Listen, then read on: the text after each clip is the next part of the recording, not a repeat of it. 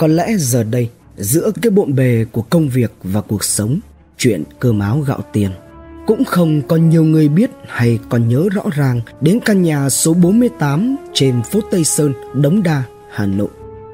Người ta không biết rằng trên cái mảnh đất này, vào ngày 19 tháng 7 năm 1999, đã xảy ra một vụ sát hại dã man chưa từng thấy trong lịch sử đấu tranh chống tội phạm ở thành phố Hà Nội và cũng chưa có một vụ án nào mà công an Hà Nội cùng công an Nam Định, Hà Nam, Tuyên Quang, Hà Tây cũ đã phải dốc toàn lực truy lùng tội phạm đến thế.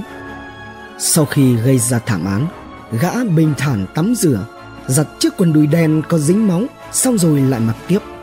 Gã mang tất cả mọi thứ để vào gian phòng, rồi mặc quần áo dài, xách cặp đi ra cửa dùng chìa khóa cửa sắt mà gã lấy trước đó để trong túi quần đùi gã mặc trên người gã mở hai chiếc khóa rồi đi ra ngoài, dùng dây xích vòng hai cánh cửa bên trong lại và khép cửa lại, rồi gã đi bộ đến cổng bệnh viện đống đa.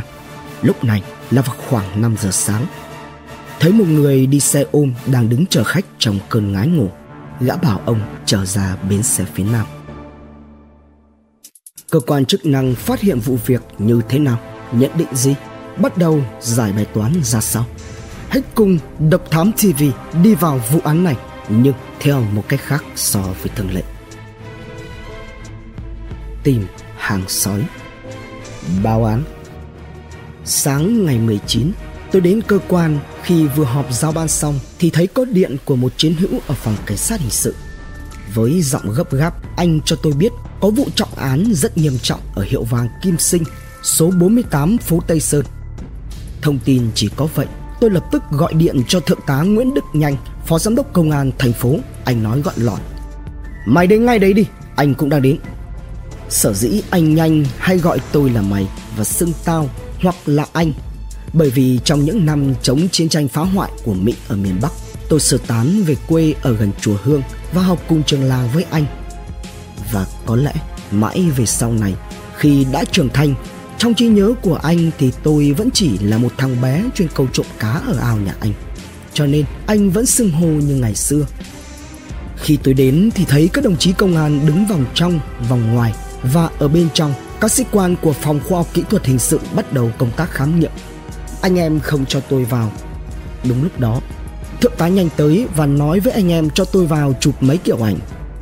Qua gian phòng ngoài đến phòng trong, ở bếp thì tự nhiên chân tay tôi buồn rủn khi nhìn thấy những thi thể nằm dưới sàn nhà và nói hơi ngoa thì đúng là máu ngập tới mắt cá chân. Nhìn cái cảnh tượng hãi hùng ấy, tôi không đủ can đảm bấm nhiều ảnh mà chỉ chụp độc có một kiểu. Khi ra ngoài tôi hỏi Trung tá Phạm Công Long, trưởng công an quận Đống Đa về vụ án.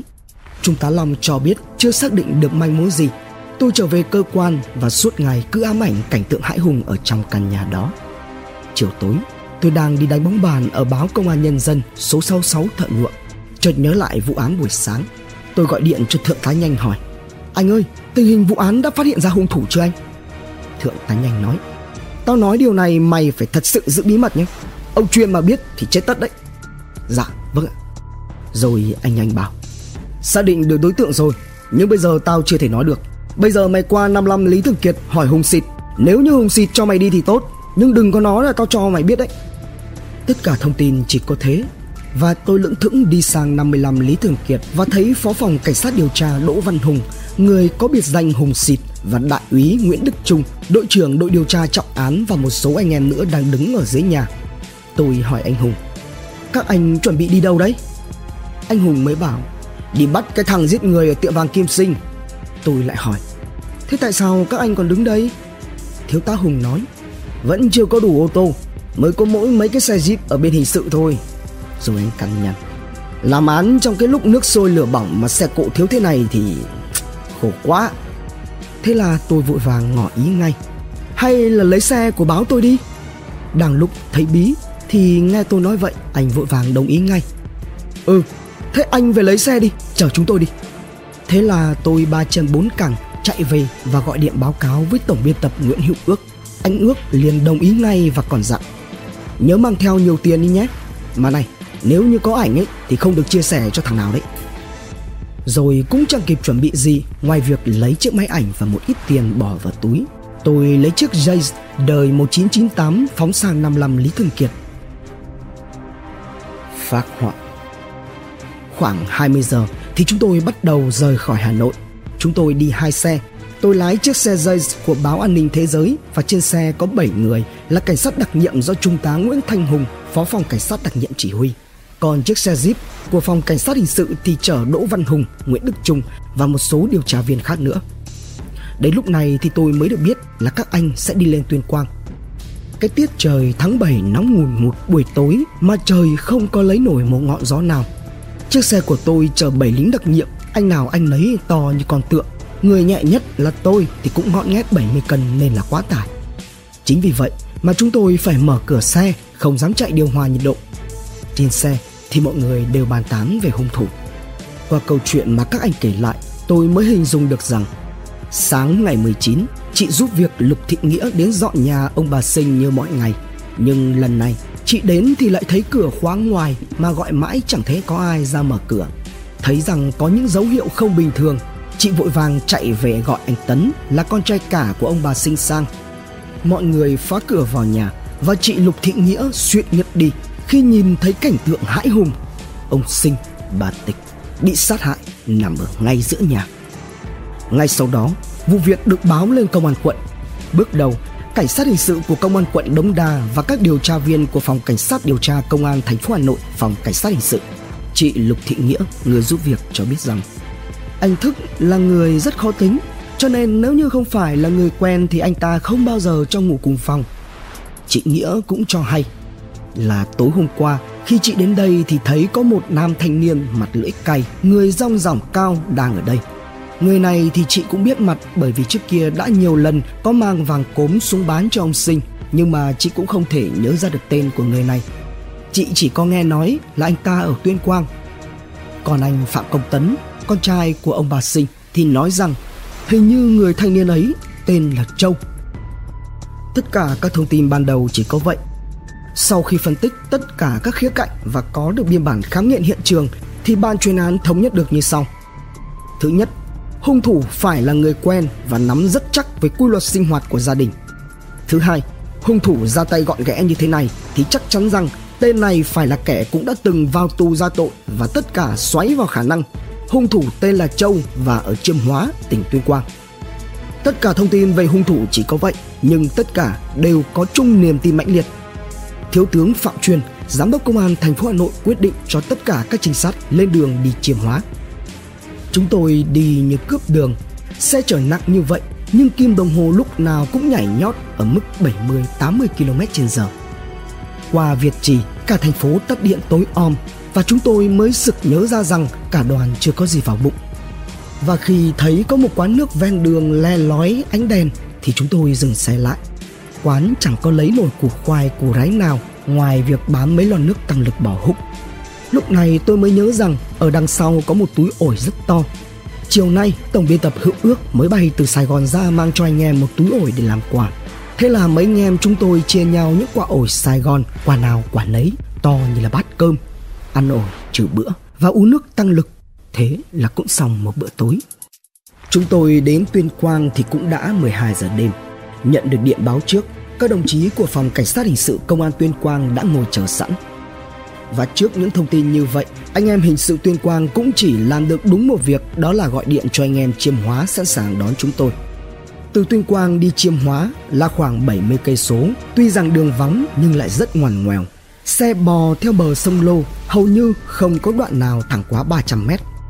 Lái xe đêm mà đường đi thì lại ngoằn ngoèo đèo dốc cũng có cái hay là đỡ phải buồn ngủ. Tới lúc 2 giờ sáng, khi chúng tôi đến công an huyện thì đã thấy lãnh đạo huyện cùng với cảnh sát hình sự, cảnh sát khu vực chờ sẵn.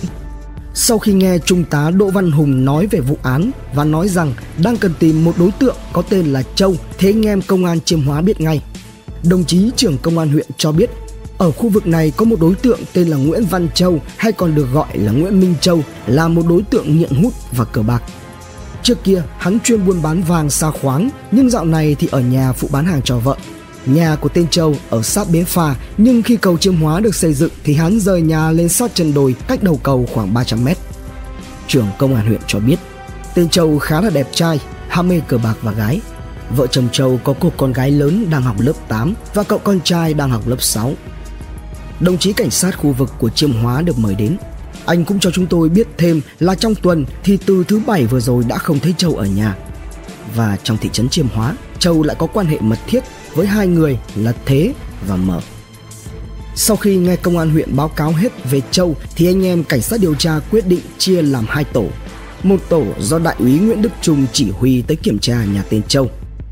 Trước khi lên đường, đại úy Trung đã yêu cầu tất cả các trinh sát phải kiểm tra lại máy bộ đàm. Máy bộ đàm thời đấy khá là hiện đại và đến lúc này mới biết rằng có những anh chưa sử dụng máy bộ đàm bao giờ. Tôi cũng đi theo nhóm đến kiểm tra nhà Châu. Anh em cảnh sát hình sự có vũ khí là súng còn tôi thì có chiếc máy ảnh.